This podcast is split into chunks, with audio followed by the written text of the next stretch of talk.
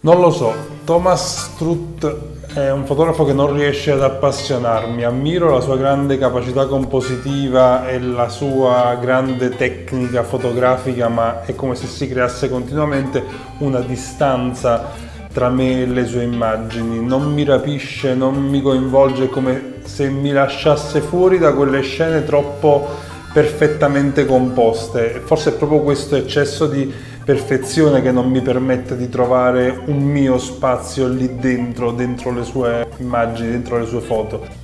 La prima sensazione che ho avuto davanti alle immagini selezionate da Urso Style per la nuova mostra del Must è stata una sensazione di fastidio. Io non sopporto il disordine, qui invece impera il caos, una sorta di caos asettico ma pur sempre casino rimane. Sono lavori un po' distanti da quelli che forse conosciamo di questo fotografo, non so se avete mai visto le sue foto urbane ad esempio, hanno sempre un rigore, un ordine impeccabile, anche se sembrano sempre delle città fantasma. Strutt è capace di far sparire l'elemento umano anche da una città come Napoli in cui di solito questo elemento è davvero straripante. Invece in questa mostra è tutto caotico, le immagini, seppure sono immagini tecnologiche, si avvicinano molto di più per certi versi alle sue foto di paesaggio. Ad esempio, non so se avete mai visto la serie intitolata Pictures from Paradise, dove c'è questo groviglio della natura che regna sovrano, eppure lui riesce ad inquadrare tutto come se avesse detto a ogni pianta dove si deve mettere in che posizione. Un po' come fa anche con le foto di famiglia, apparentemente informali ma in realtà sapientemente composte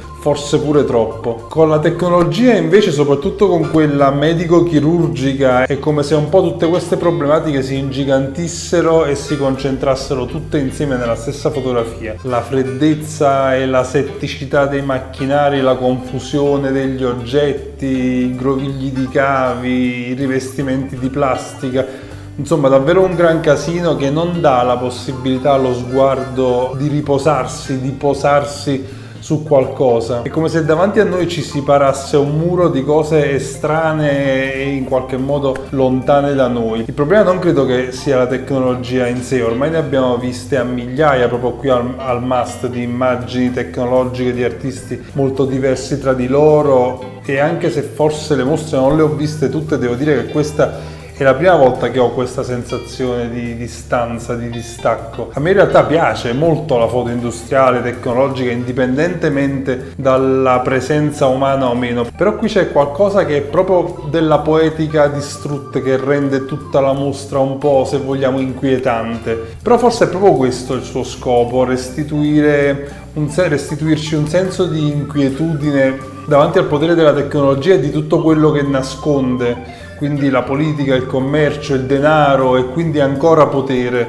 Eh, e la sua grande capacità sta proprio nel riuscire a dare a tutto questo caos, a tutta questa complessità, un'armonia compositiva e un equilibrio incredibile. Apparentemente lo fa, direi, anche con molta nonchalance. Mi è sembrata invece abbastanza scollegata e inutile la videoinstallazione fatta al piano meno uno che parla del rapporto maestro-allievo. Boh, si sarebbe anche potuta evitare. Quindi non so, sono un po' perplesso. Questa volta la mostra al Must vince perché comunque propone un artista di grande livello internazionale e le immagini tutte di grandissimo formato sono sicuramente di forte impatto e di livello tecnico molto elevato, ma sinceramente non convince più di tanto.